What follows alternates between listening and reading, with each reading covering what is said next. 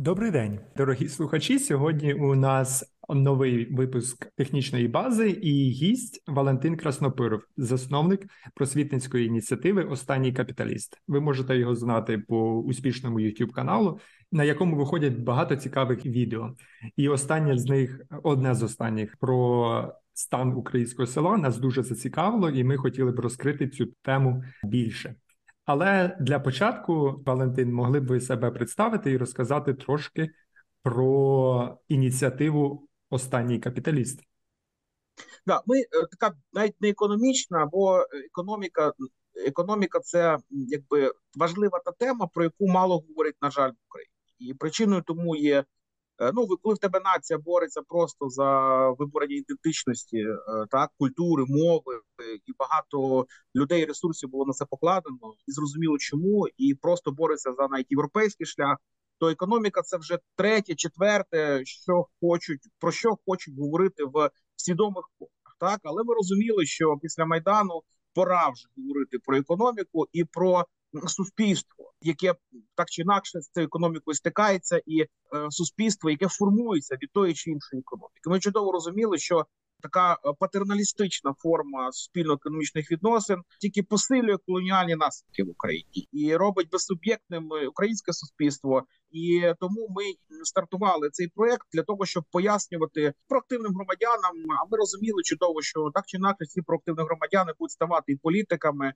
і там блогерами, і інше. І я скажу, що ми з нашими друзями різними навіть на наративи впливаємо. Один з них, ми дуже сильно просунули наратив за гроші, за гроші платників податків, так, а не там держава збудувала чи якийсь політик збудував, так.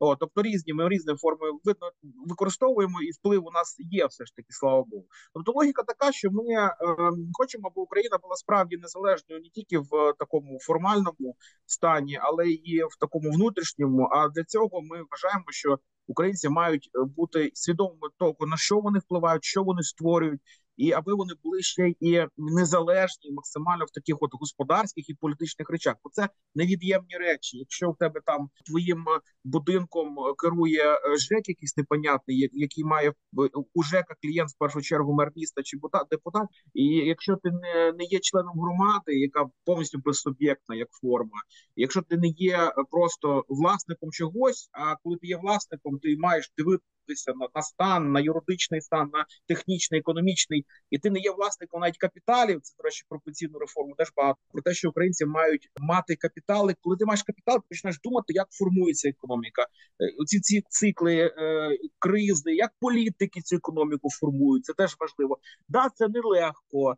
Так, це не є просто, але без того розуміння індивідуальної відповідальності і залученості такі процеси не буває організованого відповідального громадянина, а отже, не буває свідомої організованої нації, яка конкурує в планетарному масштабі, так, яка має стати як суб'єкт і членом там активним союзником в західній системі. Тому логіка така. Наша задача – це говорити про економіку, але як суспільне явище. Тому ми цей канал створили, і не тільки. І у нас є Телеграм, і YouTube, і багато іншого, що ми активно розвиваємо і просуваємо. Да, є до нас питання, до всіх є питання. Так, це тема непроста. Да, є ідеологічні різні спектри, і люди можуть по-інакшому щось думати інше, але загалом, в принципі, нам останнє скажу, що ще одна важлива наша перемога, що український центр політичний, так, центристи, вони дуже нас розуміють.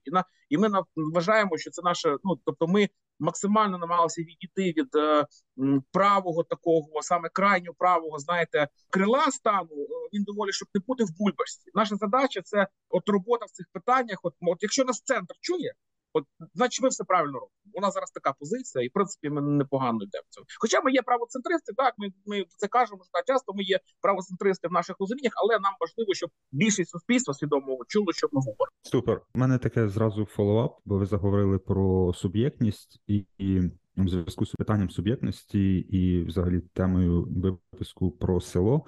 Я от як людина з села, яка довго жила в селі, яка постійно там на літо до батьків в село, картоплю копати, загрібати, це все, то я помічаю таку психологію, такий психотип сільської людини, яка не є суб'єктною, яка дуже мало на що може вплинути, і вона, в принципі, приймає оцю відсутність суб'єктності, чого там картопля не вродила, бо погода погана була, дощу не було, ждемо дощ.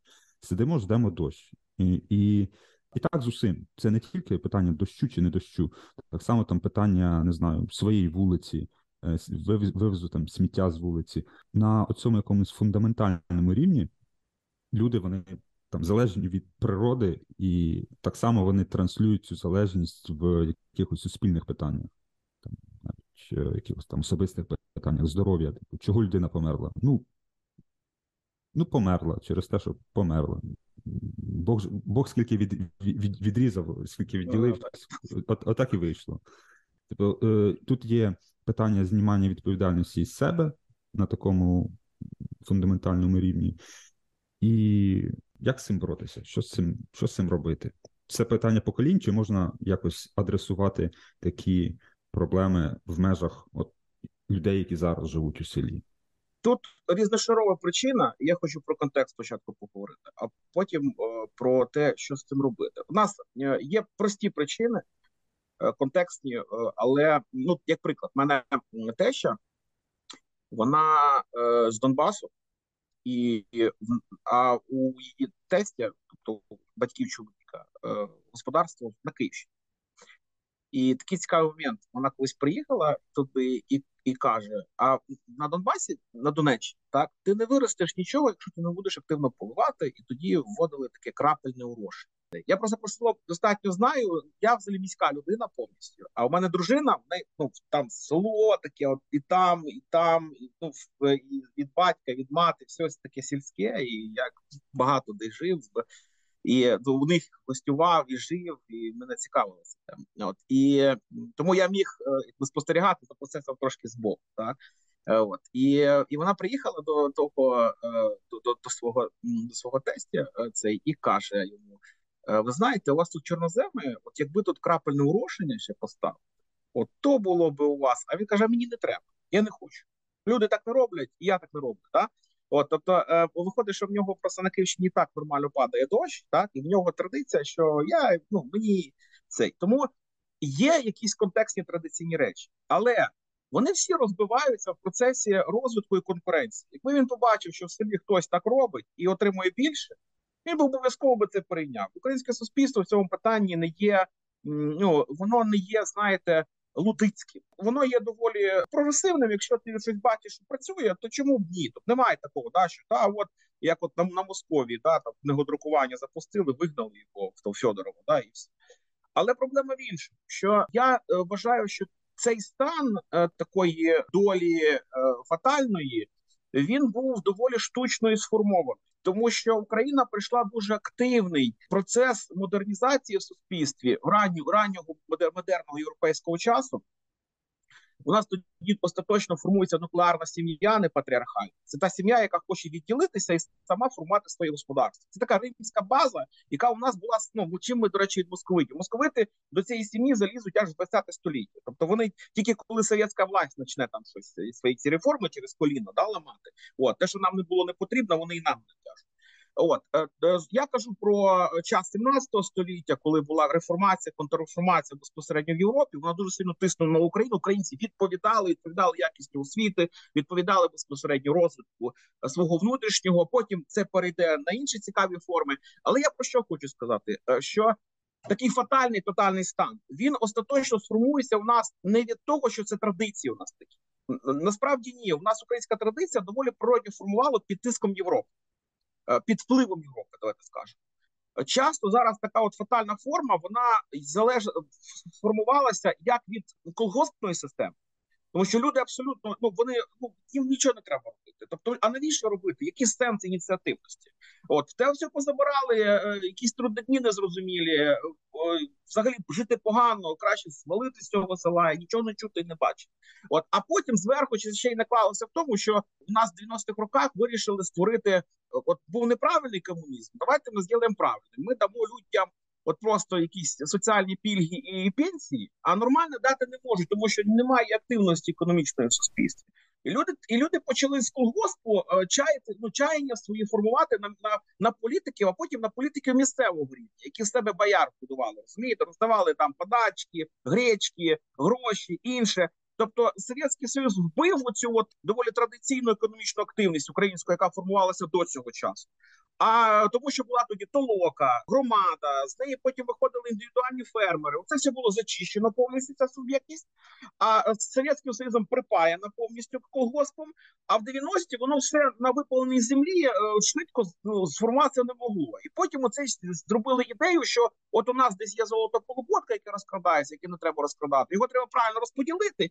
І тоді не треба займатися фермерством дрібним, і не треба займатися якимось капітали формувати, щось складати. Цього нічого не треба. Просто треба правильно розподілити, що в нас є. І ця парадигма теж довго існувала. Тому, як висновок остаточний, українська традиція фатально існує, але вона в природньому стані, вона модернізована.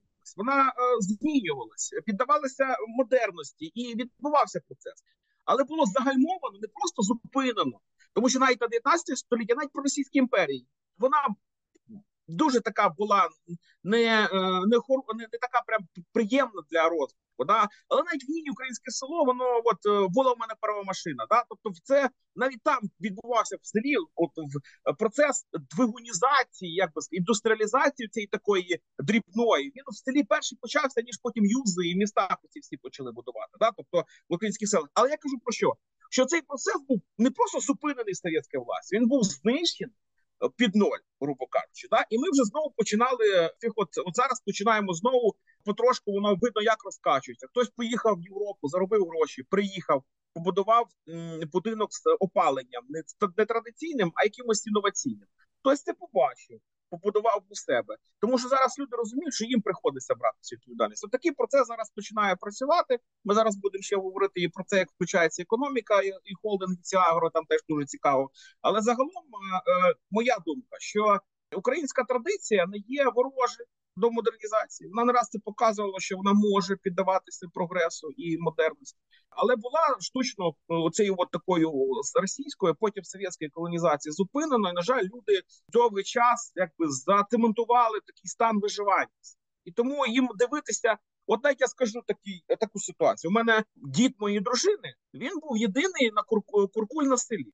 Він працював в пожежній частині, і разом з тим він любив то мед, пасіку собі зробить, то овець розведе, там здавав вовну цю, і там вона дорого приймалася. Це такі були невеличкі такі форми господарювання, які так от наполовину було дозволено, і можна було доволі набагато більше заробити, ніж просто працюючи там тих 100 рублів в місяць. Да? От. І то його через цей стан, що прибите було, його називали то євреєм, то поганою людиною, то постійно чутки кидали за нього. Але що цікаво, він перший в селі купив Волгу, потім голова колгоспу після нього купив. Голова колгоспу на цій Волзі їздив і як от був в цьому надстані, так і від всіх ізолювався. Нікому не допомагав, що я то саме головне, я на Волгі. А дід моєї дружини, хтось народив треба в місто, ночі встав, поїхав від міста. Хтось ще, то постійно, він завжди був за допомогти. Але все одно, будучи такою в совєтській системі людиною доволі якісним архетипом, він навпаки піддавався такому доволі сільському булінгу, розумієте? Це от вам і умови, в яких жили люди. Я зв'язую це саме з тим, що не треба висовуватися, треба потіха, щоб не мати проблем. А він мав, до речі, проблеми. Я ще далі вже скажу, і далі буде питання. Задавати будемо розмову вести. А він мав проблеми. Він раз підвіз священника московського патріархата, ясно, який так чи інакше, звісно, був частково під кегебістами, бо і церкву ж колонізували, і захопили. Треба розуміти, що це була вже навіть не церква, а частиною часто спецслужб, а не та українська, як в Києві, там Майдан, заходьте, боремося разом. От мені недавно розповіли, як в Михайлівському соборі в перші місяці війни взагалі одразу на половину собору зробили центр для одного з волонтерських лікарняних служб. Зразу, ще ніяких питань, працюємо все. Тобто це українська церква, да? А там він підвіз його, і до нього зразу КГБшники, а що ти, попов гроші береш, і все, його не... А саме, що цікаво, цей священик сам йому дав, каже, на тобі 5 рублів, ти мене підвіз, на, тримай. Він взяв і каже, я ніколи не брав, не вимагав. Він дає, хай на бензин мені буде.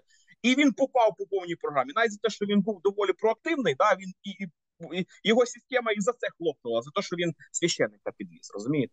Павло сказав про такий архетип селянина, який не суб'єктний, який залежний, Як Валентин додав, так, це лише один з архетипів, як на мене. Тут дві крайності. Або людина не суб'єктна і взагалі не думає, що може щось, на щось вплинути, щось змінити в своєму житті. Або отакий архетип куркуля, який хазяйновитий, який все бере в свої руки, і все в нього виходить, все в нього родить, і він постійно намагається десь заробити гроші на якихось різних господарчих діяльностях.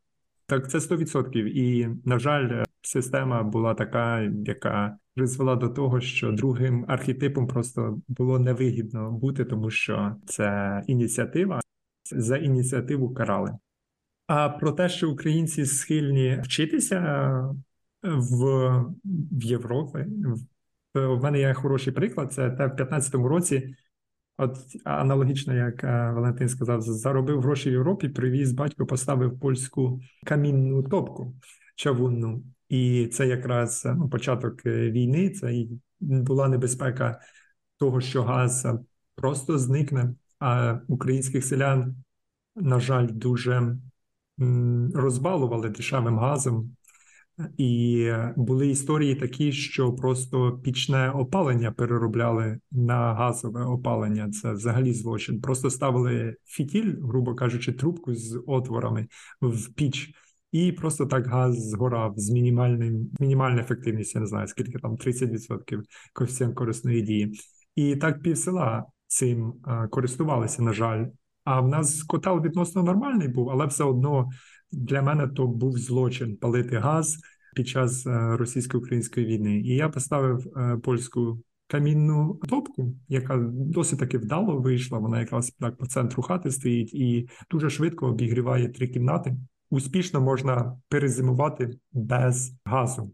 І коли я це зробив, то по селу розійшлися чутки, що ось тут заморське чудо прийшло, і люди ходили як на екскурсію, власне, подивитися, бо чудо європейське приїхало в село. Пам'ятаю, прийшла одна баба і каже: "О, я чула, у вас така грубка, що кинеш дві дровини і вже моментально тепло в всій хаті". Кажу: "Так, звичайно, заходьте, дивіться". Вона прийшла, подивилася, каже, то тут топка імпортна стоїть, то з топкою будь-хто може, а ти попробуй побудуй без топки. Да. Знаєте, просто для мене це така біль того, що українське суспільство, воно не є, звісно, ідеальне. Я оце не любитель. Лучші люди на землі, самі роботящі. Я теж, мене ця крайність. Але воно точно спроможне і достойно жити набагато краще, ніж той стан, який його вводить. До речі, я хотів сказати ще історію за церкву, дуже цікавий момент. Тому що, коли ми говоримо про церкву і стан, ми говоримо в першу чергу навіть про традиційне суспільство, яке в більшого живе в селах. Так? Це важливо. От подивіться, от ПЦУ, як одразу стало незалежним, що воно робить? От навіть от зараз я скажу таку річ, багато скаже, відключаємо того, що ми там міські жителі. Так?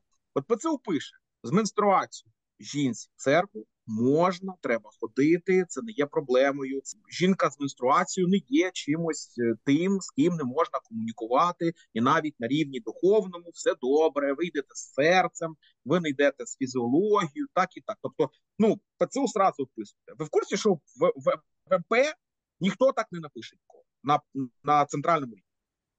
Що там думка зовсім інша, що не можна, це грязно, це неправильно, це вам як приклад. Да? А ця ж інституція впливає, багато селян ходить в церкву, багато чують, бо священник ПЦУ, коли на основному статі, друзі, треба про це говорити, ось, дивіться, говоріть, він потім починає це говорити з селянами. І селяни, в свою чергу, отримують від суб'єкта, який має велику довіру, а звичайно, один з таких, хто має таку довіру. Вони вже отримують нормальну інформацію, тобто, логічно, так, що нічого страшного, все добре, якби відкидаємо ці всі забобони, то побачите. А московська церква, вона навпаки починає, вона ж, розумієте, вона тільки консервує і посилює цю консервацію цієї, дрімучої парадигми. І коли ми говоримо про українське село, це важливо постійно говорити про цей колоніальний вплив з русських інституцій. Зокрема, церков. І не тільки. Економічних, як колгосп, ми вже тільки що сказали. Так? І от мені здається, що інша розмова про те, що нас, по суті, інша трагедія. Ми про це у відео говоримо. Окрім того, що ці всі були колоніальні процеси, У нас ще і урбанізації процес відбувся за один-два покоління. Ну це просто це трагедія. Це от дивіться ситуація. Людина, це про міста тепер. Людина, в принципі, була система традиційна, яка модернізовувалась поступово. Що таке традиція? Традиційна система це, ну, грубо кажучи, ми на якійсь моменті визначаємо, що ось ми так живемо, бо це працює. Ну, оце працює. Да. Ну, наприклад, якщо навіть з релігійної сторони, да, ми не знаємо, добре, ми придумуємо богів, яких купа міфологічних, так, які там, хтось там бог грому, хтось бог, там, не знаю, там, води, там, іншого, але ми пояснимо цей світ. І ми встановимо правила, які дозволять нам співіснувати. Оце певний стан, так, який традиційний встановлений. Але в процесі розвитку важливо, щоб цей стан постійно міг вдосконалюватися і ставати більш ефективним. І щоб він не забороняв процесам, які науковим, наприклад, модерним і іншим, щоб він не протидіяв, да? Там, не спалювали книги і таке інше. Я зараз так утрирую трошки, щоб, ну, ми розуміли, що відбувається. То українське село, по-перше, проходило цей процес поступово. А по-друге, що зробили потім? Уявіть собі, я селянин, я живу в толоці в громаді, в мене, наприклад, моя там моральний рівень, він залежний від думки моїх односельчан і від священника. Ну так ми живемо. Але в процесі це все трансформується. Але мене, людину, яка є сільсько, ну, має сільську традиційну ментальність, прибили, взяли, вирвали з села, запіхнули в місто. А в місті традиції громади такої вже, такої міщанки, її ж немає. Там інших оцих от інститутів, які там відповідають за ефективність, за навіть такий якийсь моральний стан, ще щось. Цього нема. Мене просто взяла партія, засунула в якусь там домівку, якусь хрущовку в кращому разі. І я, виходить, не маю жодних інструментів взаємодіяти. Вона просто їй заборонила мені взаємодіяти на рамках горизонтальних стосунків. Можна тільки через ЖЕК, через партію, через інше. І виходить ситуація, коли тебе навіть така цікавий момент культурологічний. Коли навіть в тебе в квартирі всередині все чисто, в під'їзді повна дупа, в дворі ще гірша дупа, везде повний капець. Тому що ти міщанином не став. Не тому, що ти не хотів. Не тому, що ти не... Тому, що тебе за один-два покоління впихнули в місто, і тебе ти не міг, ну, природньо цей процес формувався. У нас ще й проблема в тому, що у нас село побили серйозно. Ще й місто ми сформували в такому дуже, ну, не в дуже прекрасному віці, розумієте? І це теж така тема, яку треба говорити, про це окремо розмову. Але це такий аспект, який теж я хотів висловити. Ну, у мене з цього приводу така особиста історія. У мене там частина родини, вся родина, вона походить із села, і там я із села, мої батьки з села. Але частина родини, брати, сестри, батька, вони свого часу, так як і були в селі, були там в сільській школі і поїхали в місто, але працювати на заводі там, чи служити в армії. І вони якби переїхали в місто, але в них був постійний цей зв'язок із селом. Але тим не менше тут було видно зразу таку, як ви сказали, дуже різку зміну. Вона виявилася дуже травматичною для цих людей, як на мене, через те, що от вони втратили свою там українську якусь ідентичність, але якоїсь адекватної міської ідентичності вони дійсно не здобули. І зараз, як на мене, це там, ну, це вже сильно старші люди, і вони там досить такі, на мій особистий суб'єктивний погляд, досить травмовані. Там в електоральному вимірі це звичайні ватніки, абсолютні якісь люди, але я розумію, мабуть, причини цього всього. І якраз так, причина в такому різкому переході, тому що цей перехід із села в місто, він не відбувався плавно. Вони досі там ностальгують за свою молодість, яка в них була молодість. В них молодість була в селі, і вони, живучи там в місті, працюючи в місті на заводі, вони думали, що в селі, можливо, краще, в селі там в колгоспах краще. Вони зараз реально, там ці старші люди, ностальгують за тим, що в колгоспах було добре. А мій батько, який все життя попрацював у колгоспі, коли в нас якісь сімейні зустрічі, мій батько постійно говорить: яке, типу, а чого ти поїхав в місто? Якому колгоспі було добре? Покажи мені той колгосп, якому було добре. Тобто це реально люди, які не отримали чогось, не отримали цієї нової якості життя в місті, через те, що постійно треба було тримати зв'язок із селом, треба було постійно їздити на дачу, сапати свої там 15-20 соток картоплі, помідорів, огірочків, возити торби в село. І вони втратили це коріння в коріння сільське. І от коли ми говоримо про те, що робити, то в місті свої процеси. Звісно, покоління молоді йдуть, українці остаточно опанують міста. Там, там буде своя історія. Тобто наступні покоління, вони вирвуться. Ну, це вже ви.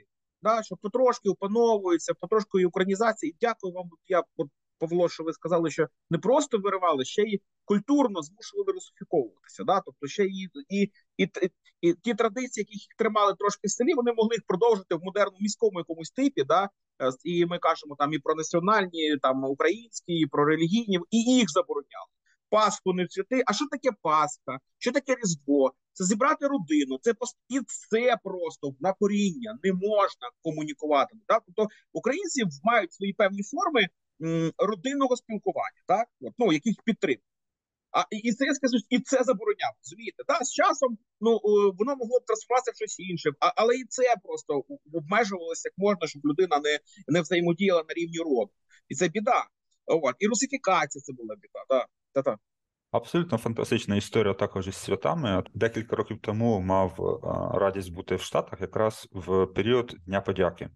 І я бачив, як там це відбувається. Був в родині, де не було власних дітей, то тому там ці люди, вони там прийшли в громаду, вони є частиною української громади.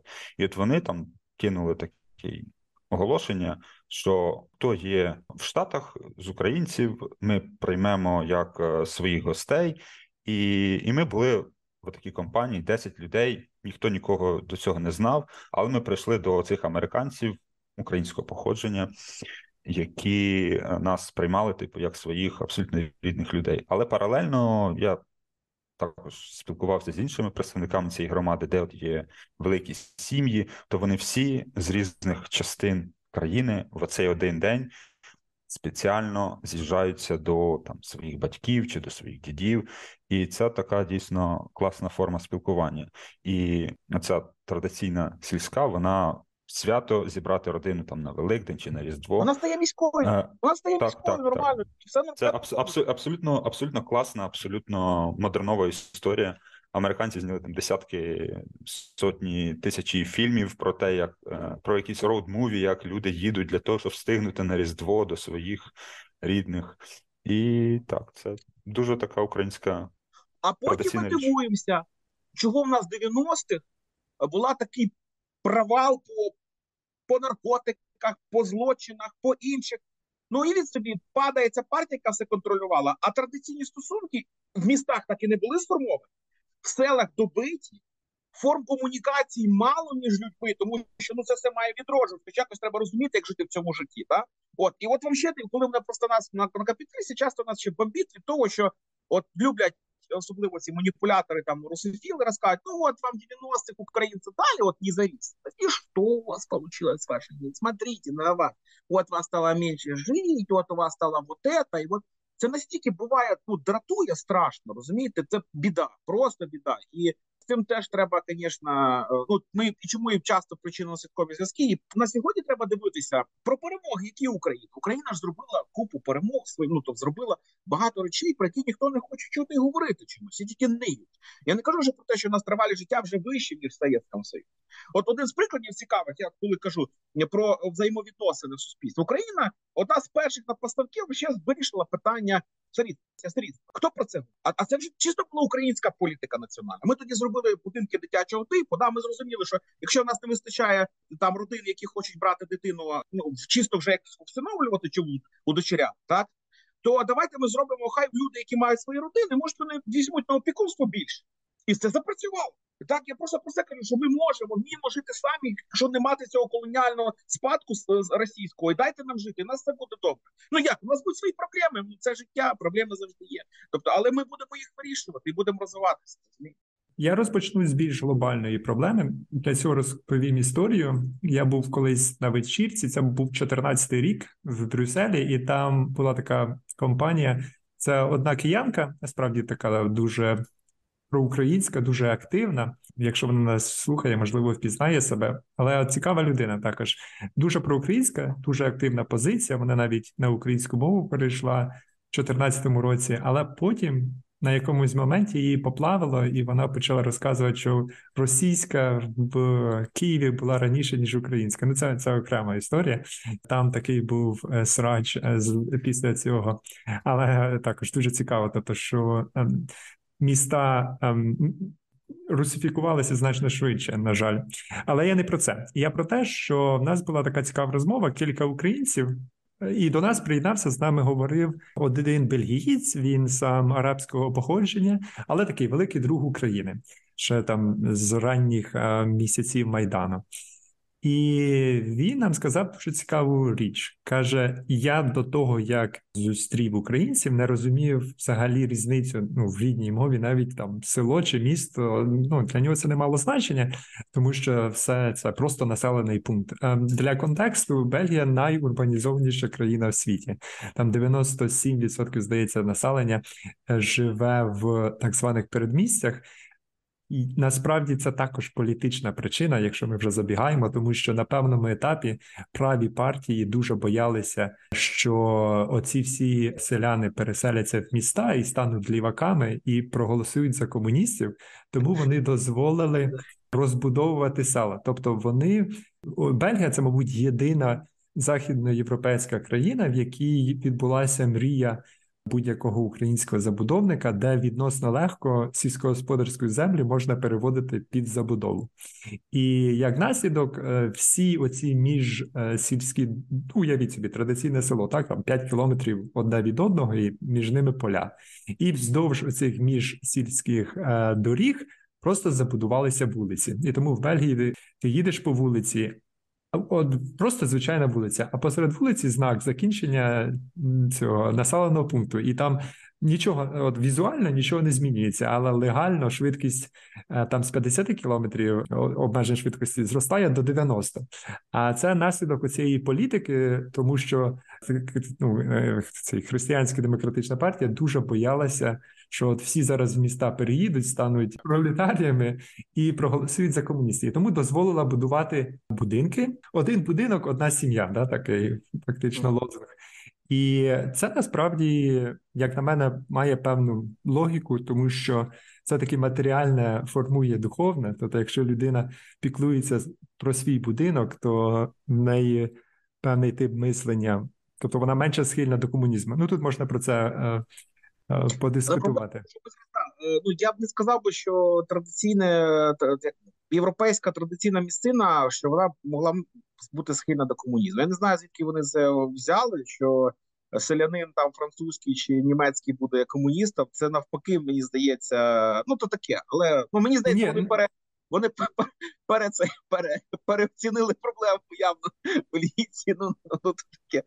Да. Але чому? Мається на увазі, можливо, я неправильно пояснив. Вони боялися, що якщо людина переїде в місто, буде жити в квартирі, і в квартирі тоді вона стане комуністом. І для того, щоб вони не переїхали в місто, дали можливість замість полів розбудовувати передмістя. Тоді так, все одно, але вже більш зрозуміло. Тут можна дискутувати. Так. Але насправді історія не про те. Історія про те, що людина від українців дізналася, що є різниця між селом і містом, тому що він не розумів різниці лінгвістичної. А потім оця киянка, яка насправді має дуже активну проукраїнську позицію, сказала ключову фразу, як на мене. Вона каже, звичайно, я не хочу, щоб про мене подумали, що я з села. І оця фраза, особливо англійською, вона звучить дуже дивно. Взагалі, вона насправді мало сенсу має, тому що в англійській мові немає якоїсь супернегативної конотації. Там можна, якщо ти дуже хочеш, там hillbilly чи там інші такі дуже дерогативні висловлювання вжить. А просто село саме по собі не має ніякої негативної конотації. Тоді, коли в українській мові це має надзвичайно негативну конотацію. Але помітьте цікавий момент, що на Галичині це от на Дніпрянщині. Це на Дніпрянщині. Бо різні процеси відбувалися. Ми зараз поговоримо, але я продовжу. Так, це важливо. Так. Що не всюди, але на великій Україні це абсолютно так. І це колоніальна знов-таки причина. Ми поговоримо. Так. І я саме хотів оце зрозуміти, тому що я пишаюся своїм походженням. Насправді для мене моє село, в якому я виріс, воно Значно краще для дитинства було, тому що там були річки, ліси, поля, в мене була воля. Влітку я інколи, без перебільшення, все, що знайшов на городі, це був мій сніданок, обід і вечеря. І дуже прикольно було. І не завжди на своєму городі, це ключ. І не завжди у своєму садку. Так що тут навички якогось збирача, цього полювальника. Тобто тут це більш природне середовище, і воно значно цікавіше, насправді, для формування особистості. На противагу, як на мене, от робітничих містечок. Для мене, насправді, от якщо обирати між селом і якимось робітничим містечком, я б обрав би село. Хоча, мабуть, ці люди, які виросли в оцих джунглях з 9-поверхових панельок, вони цього не розуміють, і вони так само негативно думають про село. От чому так? В українських містах на Дніпрянщині були створені, я б назвав би такими резерваціями, тому що я не хочу називати, що Україна і українська культура є резервацією. Це вони так зробили такий міф, що українці в селі забичені резервація, а ми отут настоящий город. Да? Але були створені ці окупаційні російськомовні резервації, які активно просувалися політикою і Російської імперії, особливо в другій половині 19 століття, а потім і совєтської політики, тому що вони боялися українського селянства як ворога, як того, хто може стати фактором загрози для існування Совєтського Союзу. Так? Вони почали, що деукраїнізація і пролетаризація мешканця України є нормальним, безпечним процесом для совєтської власті. І створювали, і в цих таких російськомовних резерваціях вони ж були максимально ресурсно насичені при владі. Так, це ж, по суті, успіх, кар'єра. Де тобі робити кар'єру? Ти маєш відмовитися від української ідентичності, ти маєш прийняти русский язик, ти маєш прийняти образ життя совєтського чоловіка, русского, потім совєтського чоловіка. Якщо на тій самій Галичині українці заїжджали у Львів, робили свій квартал, розумієте, або повністю робили самбір українським і все. І нормально, і українці в місті, в селі взаємодіють. Ти переїжджаєш в той квартал, не треба тобі всім розказувати, що ти австрієць, німець. Ти дійсно особливо при Австрійській імперії, ти мав вивчити мову для якихось юридичних, економічних процесів, але загалом тобі не треба було розповідати, що ти не із села. Тут давайте ще тотожність. Я не із села, і я означає не українець. Фактично, де-факто. Я ж українка, але яка ти українка? Ти відмовилась від мов, відмовилась від традицій, повністю себе відчуваєш комфортно і зреалізованою в ієрархічно-економічних, політичних системах, збудоване саме окупантом. І не вина твоя, але визнай. От, до речі, в Україні зараз, я вам хочу сказати, це проблема. Да? От якраз дискусія з багатьма людьми, їх бомбіт, тих, які себе зреалізували, чи найбільше зреалізували їх батьки в таких умовах, але вони не хочуть визнати, що це реалізація в колоніальних інститутах. Вони не хочуть визнати. От для них це така, і це зруйнується, і цей бар'єр, і визнається більшістю. А ті, хто не хочуть визнати, стануть маргіналами об'єктивними, тому що хтось зробить. Тому що нерозуміння цього – це відмова від істини і логіки. Тому отакі умови, які створили тут оці колоністи, це окрема історія, а колоніальна влада московська і зробила оцю дихотомію, я не сільянин, я не українець. А українець в місті формально вони там мали при шелесті, ще щось намагалися якось українізувати, але загалом це теж вводилося в такий шароварний спосіб, так от. Та українець це шаровар. Навіть дивіться, це навіть дуже трагічно, але трагікомічна навіть якась, але фантастична історія. Виходить козацький марш в 61-му, я не пам'ятаю, чи в 50-х, чи в 60-х. І воно зразу забороняє. Тому що це витвір мистецтва, який не про шаровари. В ньому багато українського духу, козацького. І коли ти слухаєш, ти розумієш, це українці не лажкі, які хитрі, їх можна розвести, а це українці, які беруть шаблю і рубають. Коли ти чуєш ці пісні, так? Зразу колоніальна система забороняє. Не буде такої культури. Не буде. До побачення. Щоб підтримати цей стан, що українець, це образ українця, як такого терпіли, і від якого треба відмовлятися. І відмовляється, а через те, що українець, він залишався в селі, тому і йде тотожнення, що селянин значить українець, а міщанин значить уже не українець, по факту. Тому, на жаль, цей, але дивіться, в культурі оці речі, вони десятиліттями, то й століттями залишаються, розумієте? Якщо воно було сформовано таким чином, і є елемент культури, воно живе, ти проголошуєш себе незалежною Україною, ти навіть кажеш про те, що у нас українська мова державна, ти навіть якусь політику намагаєшся, але воно зникає дуже довго і дуже важко. Тому що, ну, в тебе покоління в цьому жили, розумієте, минулі. Ті, от, яких вирвали з села, запіхнули в те місто, зробили з них русських пролетаріїв і інтелігенцію рускоязична совєтська орієнтірована. І от вони повністю координати, вони десь погоджують, да, ми маємо бути демократичними, да, ми маємо бути українськими, але часто вони не хочуть повертати або визнавати, що має, що українська культура абсолютно має право повне зайти повністю в місто, і місто має стати українським.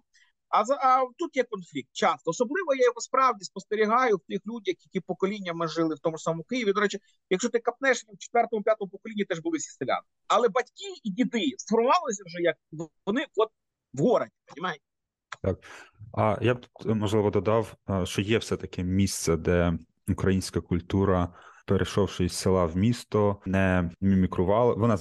Вона стала модерною, вона стала міською. Є це місце, є такі місця. Але, на жаль, вони там не тільки там на заході України і не тільки в межах українських кордонів. Це є українська діаспора, особливо діаспора в Канаді чи в Штатах.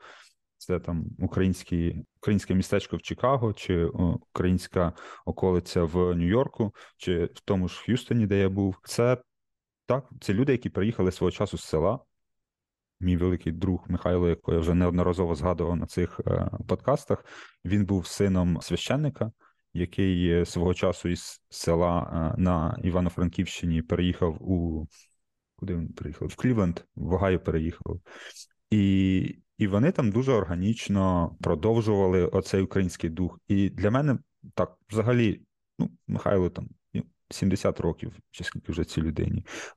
Вона народилася в Штатах. Він не бачив України. Але, тим не менше, 70 років по тому, йому все одно Майдан, війна, це постійне волонтерство, це постійне залучення, це постійне об'єднання навколо громади, це постійне залучення молодших, хто приїжджає. Я приїжджав, наприклад, у відрядження, таке стажування невеличке. І він постійно залучав, він постійно допомагав, показував, розказував. А що говорить цей приклад? Цей приклад говорить про те, що в умовах, де українську культуру не визначають як ворожою і ту, яку треба згеноцидити, вона чудово себе проявляє, і все у нас хорошо. Так. В свою чергу доводить, що московська політика була така, яка хотіла згеноцидити українське суспільство. Все, це, ну, от таку формулу доказовість ми зараз визначили. Це є такий парадокс, як на мене, феномену українського села. З однієї сторони, українське село – це те, що зберегло українську культуру. Ну, давайте чесно, якби не було українського села, то Україна б не відбулася. Тому що міста були повністю під контролем Совєтського Союзу, особливо через оцю партійну структуру на заводах. Там все, особливо коли там інженер якийсь там приїхав з Росії, і він був таким авторитетом. І тобто вся ієрархія, вся структура, все начальство було або російське, або ті українці, які вже взяли на себе московську ідентичність, бо інакше не можна було продвигатися по кар'єрі. І це впливало на робітників, і вся структура робітнича була під російським контролем. Тоді, коли в селі хоч якісь мінімальні, можливо, залишалися, навіть, можливо, то не свобода, але якісь бар'єри для проникнення цієї радянської культури.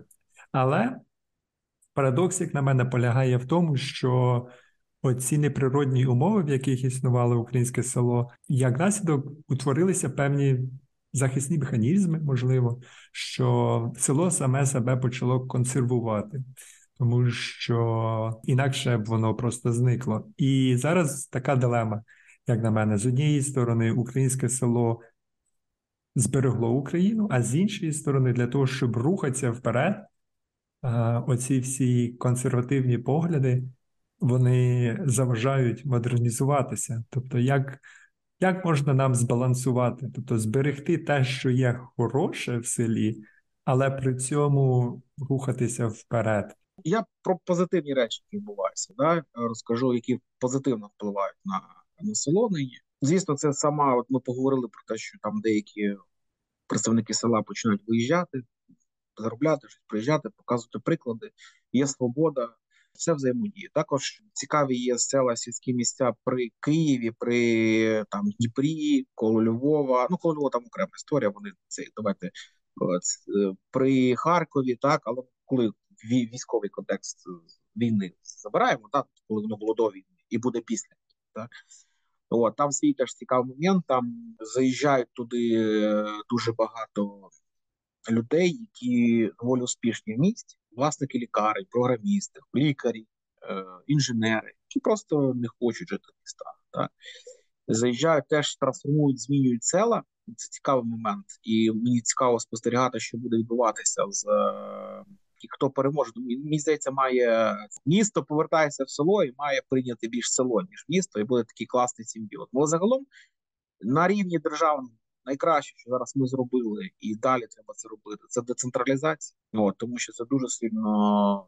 Ну, хоча вона теж потім зробилася через пінькалоду, тому що громада часто концентрується в містах, а в селах коло цей громада, це ж не місто тепер, це якби такий, грубо кажучи, райони міста об'єдналися, зробили один суб'єкт. Не всі, не по районам це відбувалося по громадах, да, там по-інакшому ділилися, буває в районі 2-3 громади, інші, так, але суть, що може бути ситуація, при якому є місто і декілька сіл, так.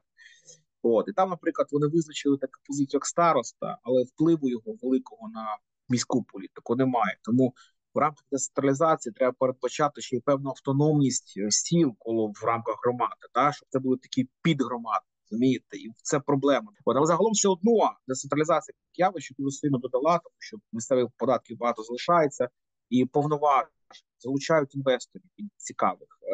На свою чергу інвестори намагаються отримувати певну довіру в суспільстві, працюють з громадськістю, так, різні інвестори. От недавно я спілкувався там з знайомим, де є 2 агрохолдинги, наприклад, Континентал, це арабський, Саудівська Аравія, і МХП український. Що вони роблять? Вони створюють відповідні відділи, вони розуміють, що просто там на полях робити вал зерна – це одна історія, а інша, люди мають бути не просто на грошах, що вони поїдуть, а треба якось залучити їх в процес. Наприклад, цей Континентал, вони закупили цілу купу гарної кущів малини, смородини, зробили переробку і роздають селянам, кажуть, ну, шановні, ви можете в себе там на своїх присадибних кущі це вирощувати, збирати, здавати нам, ми встановлюємо ось таку ціну, вона падати не буде, ми вам гарантуємо. І ви можете дозаробити, включити їх в економічний процес. І селяни розуміють, ну, а чому? І копійка є, і працюємо, і нормально. Бо там інша була історія, вони ж араби-іноземці, а в нас же ж там багато роздули, да, прийдуть іноземці, там знищать, а в них не було завдання поправити свою репутацію, от, таким чином. От, МХП теж розуміє, що вони працюють, логіка то яка, якщо ти чисто грошима будеш, завтра прийде людина, яка дасть в 2 рази більше грошей, хтось в 3, і ти втратиш комунікацію. Ясно, що піднімати ціну треба за пай, це робиться поступово, особливо це робиться з реформою землі іншим, а через 5 років, коли у нас будуть реєстри взагалі, коли можна буде купити землю з міста легко, по реєстру, то взагалі у нас злетить в ціні дуже сильно. Але сама суть, а відповідно і оренда за. От, а МХП, в свою чергу, робить ці мікрогранти. Хочеш бройлери вирощувати свої фермери? От, подавайся, тобі консультант бізнес сидить, який пояснить тобі все. Хоп, і ти вже, якби, вони розуміють, що фермерство не є, вони хоч наша ряба, це теж МХП, так? Бо наша ряба – це масовий продукт, фермер не є конкурентом. Фермерська куриця трошки інше, це... Для тих, хто вже має достатньо грошей, хоче купити щось як. Ну, тобто, і вони не давлять, не чавлять, намагаються робити такі речі. Да? Тобто, тут треба розуміти, що не всі її корпорації аграрні є там злом, яке знищує там село інше. Але проблема найбільше села в тому, щоб зберегтися. аби знайти, і тут питання громади, знайти в рамках громади ту форму діяльності, яка могла б залучити максимальну кількість людей в роботу, аби вони зберіглися. Якщо оці села при містах великих, там все понятно, вони просто будуть обслуговувати великі міста, туди будуть приїжджати ці інженери, лікарі, програмісти, вони в свою чергу будуть щось там вирощувати на Київ, чи здавати якісь номери, чи будь-що. Там вже економіка, це вже придаток до Києва, так, і все. Тобто, хоча не треба сказати, що там вони там стають киянами, русскоговорячими. Ні, якраз там при місті якраз нормально.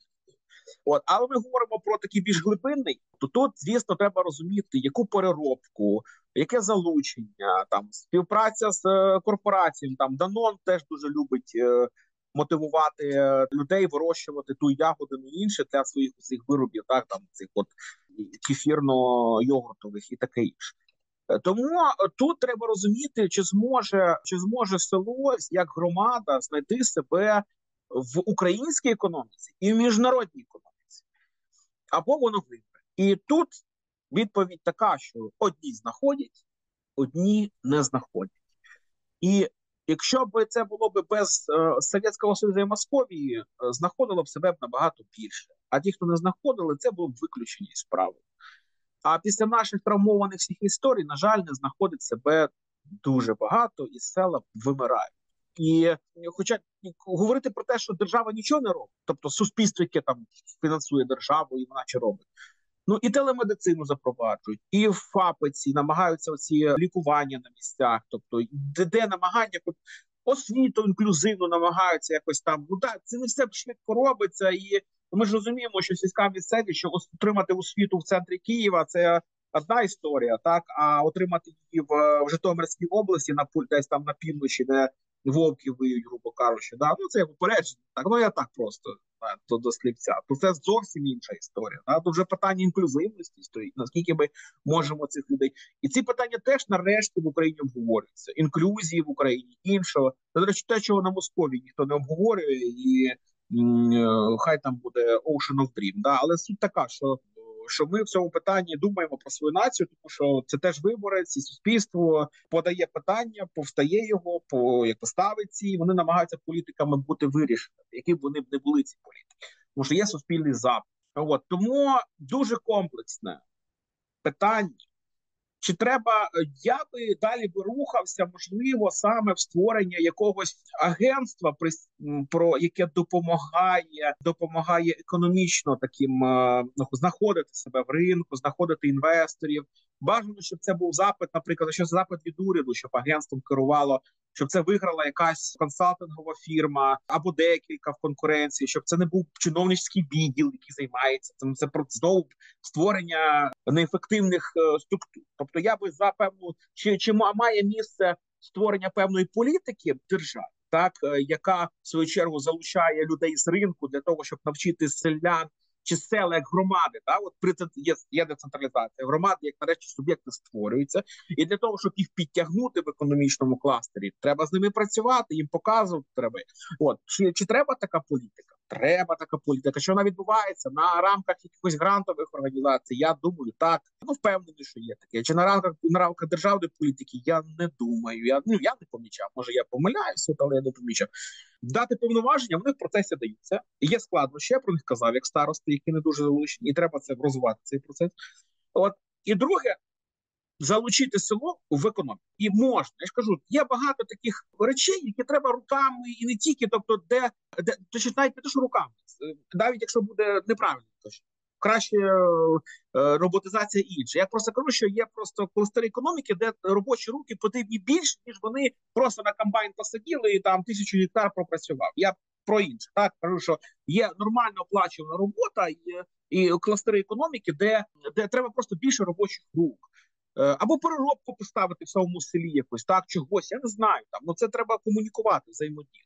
Це, до речі, цікавий кластер, коли в тебе село чи декілька селів, от в тебе декілька сіл з землею, вони починають, інвестор знає, що всі вони будуть, наприклад, малину вирощувати. Ти ставиш ще її джемовий завод переробки там, і все, запрацював, є робота. Люди починають працювати і зрозуміти, що в них є, і раз є робота, значить тут можна кафешки і інше, і починаємо дрібний бізнес розвиватися, і оживає, так, оживає. Дітки народжуватись, люди приїжджають, і починається процес. Оцей екосистемний економічний процес і владний, звісно, в рамках децентралізації. І треба працювати над його, я б сказав, адаптацією села в нові економічні, адаптація травмовим постсовєтським досвідом села в нові економічні реалії. І, звісно, бо ми ж маємо розуміти, що ми можемо сказати, що ми там анархокапіталісти, лібертаріанці, хто виживе, тот виживе. Але ж ми маємо солідарність, маємо національну певну, не то що певну, маємо національну свідомість, маємо розуміти, що українці, де б вони не були, це українці, які потребують, і ми не будемо гратися в цей хто виживе, тот молодець. Ми ж не там, не знаю, не хочу там, як кидали тварин, хто кого заїсть, да, тобто, це ж, так не має бути, має бути певна політика. До речі, в рамках децентралізації теж вона відбувається. Там, я останнє скажу, є там момент вирівнювання. Певні громади, які отримують більше, трошки. Раніше це взагалі було тотальне вирівнювання, що не мотивувало бідні громади розвиватися і не мотивувало багаті ще краще розвиватися. Тому що тебе так заберуться. Да? А там зараз відсоток. Тобто ти, якщо ти розвиваєшся, ти все одно більше маєш. Просто відсоток з того більше, в тебе забирають на дотацію меншим, а меншим покривають не все, а трошки, щоб виживали, але ви, ребята, робіть. Така форма, вона вже така і з однієї сторони конкуренцію підтримує, так? А з іншої не дає оцеї історії, що ми сіли, лапки здвинули, або ми ініціативні, нічого не маємо. Воно ж так не має працювати. Тому я що скажу, що політики певні є, в країні їх треба посилювати, треба думати як, але найголовніше питання своє стоїть таким чином. Як з сіл зробити суб'єктні громади з нормальною організацією влади знизу, і що ми відчуваємо ідентично, що ми громада і хочемо, аби вона жила, і з іншого, як її інтегрувати в економічні українські, європейські і світові процеси. 100% я повністю погоджуюся. Додам лише, так, це дійсно складне комплексне питання, ви його класно розкрили. Звичайно, не треба це залишати на волю невидимої руки ринку, бо в кінці кінців багато людей постраждає. Але при цьому всьому треба розуміти, що деякі села, які задалеко від залізниці, задалеко від транспортної інфраструктури, в таких умовах, в яких, на жаль, майже нічого рентабельного не вийде. І реалії полягають в тому, що великий відсоток сіл зникне, і, в принципі, це нормально. Тому я ще б додав, можливо, як на мене, можна було розпочати, що насправді було зроблено, життєздатність громад була оцінена, і там третина лише громад сформувалася самостійно, а потім фактично зверху їх сформували. І тому, можливо, можна було провести певний аудит і визначити, скажу так, відносно перспективні центри, а певні центри, які зовсім безперспективні. І насправді в нас в громаді на Фастівщині це очевидно, тому що є певні села або хутори, в яких фактично не залишилося молодих людей, і все це розуміють. Навіть якщо там народжена якась дитина, то ця молода родина швидко звідти переїде. Там залишаються певні старі люди, і туди доїхати це дорого і для лікаря, і для громади, в принципі, забезпечити якісь мінімальні соціальні стандарти в тих селах. Тому треба розуміти, що певні села зникнуть, і, на жаль, в цьому немає нічого ні поганого, ні хорошого. Це маємо те, що маємо. Наше завдання – зробити все можливе, аби всі розвивалися. Але це життя. Тобто ти не можеш всіх врятувати і все витягнути. Тобто це, так. А про економіку ви класно зауважили про те, що не тільки треба орієнтуватися на українську економіку, а Україна взагалі економічно має думати глобально, а діяти локально. І в селі українському має бути так само. Тобто світові тренди – це здорове харчування, це біологічна їжа, мінімум пестицидів, мінімум хімії і дуже часто ягідництво або різні види горіхів чи інших цікавих органічних продуктів. Зараз з логістикою проблеми, звісно, але там після війни стане краще. Я спілкувався недавно, взагалі, наприклад, серби зараз зробили повітряну логістику і вирощують дорогі ягоди. І ти в будь-який, наприклад, якийсь супермаркет мережа в якійсь країні чи там ресторація, ти маєш, ти за добу отримаєш свіжі, якісні сербські ягоди, які вже от зірвані, друже, получай, коротше, да? Там висока маржа, ти можеш якраз її використати на логістику швидку. Тобто є підходи, можна заробляти, земля є, вона якісна, люди є, і все вперед, треба просто...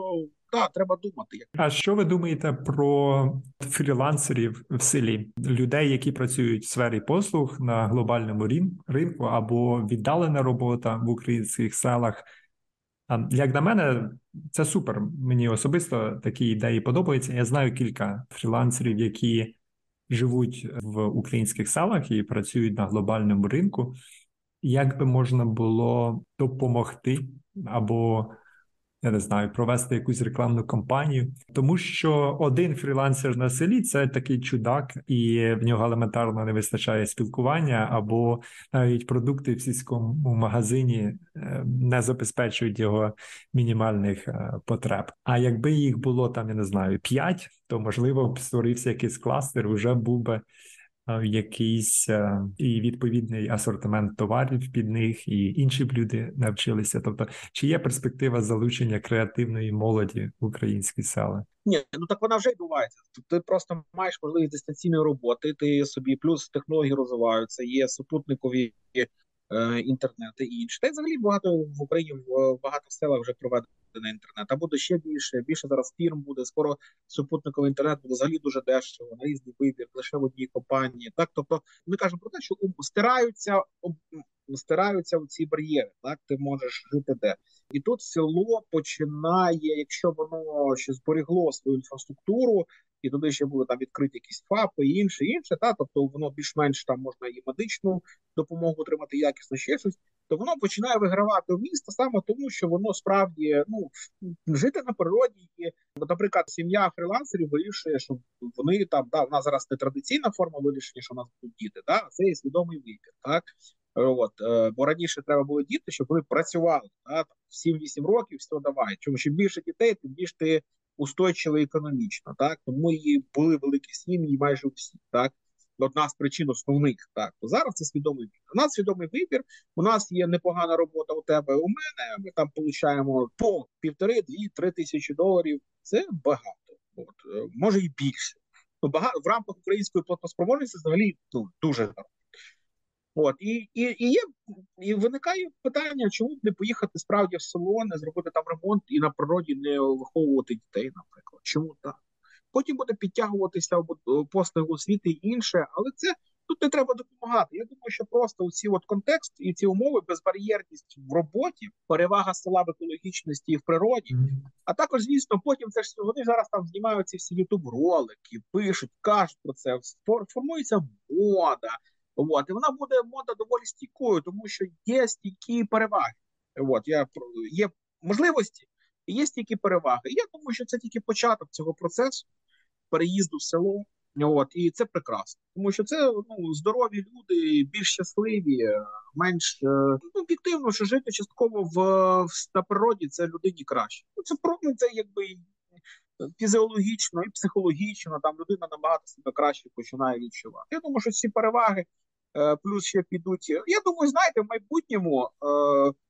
Ці процеси, до речі, у Словаччині я бачив, там з Братислави починають чухати, побудували автобани, чухають з міста на 100 кілометрів хліб з міста і живуть там, і прекрасно себе відчувають. Тобто, я думаю, що та тенденція при збільшенні купівельної спроможності українців, раз, при збільшенні технологічних можливостей, два, при розвитку ринку і сервісів, які допомагають отримати те, що зараз в селі важко отримати, як освіту чи інше, просто більш наближено. 3, такі речі, я думаю, що навпаки, цей тренд лише буде збільшуватися. Хто, до речі, хоче якийсь стартап зробити, може на нього покластися в майбутньому, і це хорошо. Як ви кажете, як можемо це пришвидшити? Я не думаю, що ми можемо це просто треба якось підтримувати, вітати такі рішення. Навпаки, вважати, що це класно, і з нас цього досить. Маємо надію, що українське село буде процвітати, а туди приїде багато креативної молоді, і там буде комфортно, тому що не забуваємо, село – це колиска української ідентичності. Давайте не цуратися цього. Тож, сьогодні ми поговорили про село, яке я щиро люблю, і я вважаю це нормальним природним середовищем розвитку людини. Як на мене, село пропонує дуже багато для спокійного життя, як психологічно, так і фізіологічно, тому що це більше активності, це рух, це робота власними руками, комбінація творчої роботи, яка платить вам за рахунками і фізичної праці для душі. Це дуже добре, тому що ми, працюючи в постіндустріальному суспільстві, часто створюємо абстрактні речі, які не можна руками потрогати, і це психологічно важко. А якщо ви працюєте в селі і вирощуєте гарбузи для душі, ви бачите щотижня, як цей гарбуз зростає, і це психологічно приємно. І я вірю в багато позитивних аспектів життя в селі, тому не цурайтеся села. Приїжджайте в село, проводьте час на природі, і з екологічної точки зору це класно, і підтримуйте локальні бізнеси в селі, купуйте їжу, яка вирощена природньо в селі місцевими людьми. Тому отак, любіть село. Погоджу, підтримую. Хай буде здорова нація, і відродимо село, і місто зробимо українським, і все буде добре. Так, хотів би подякувати Валентину за цю розмову. Хто, можливо, не знає, підписуйтеся на його YouTube-канал. Там є багато цікавих відео.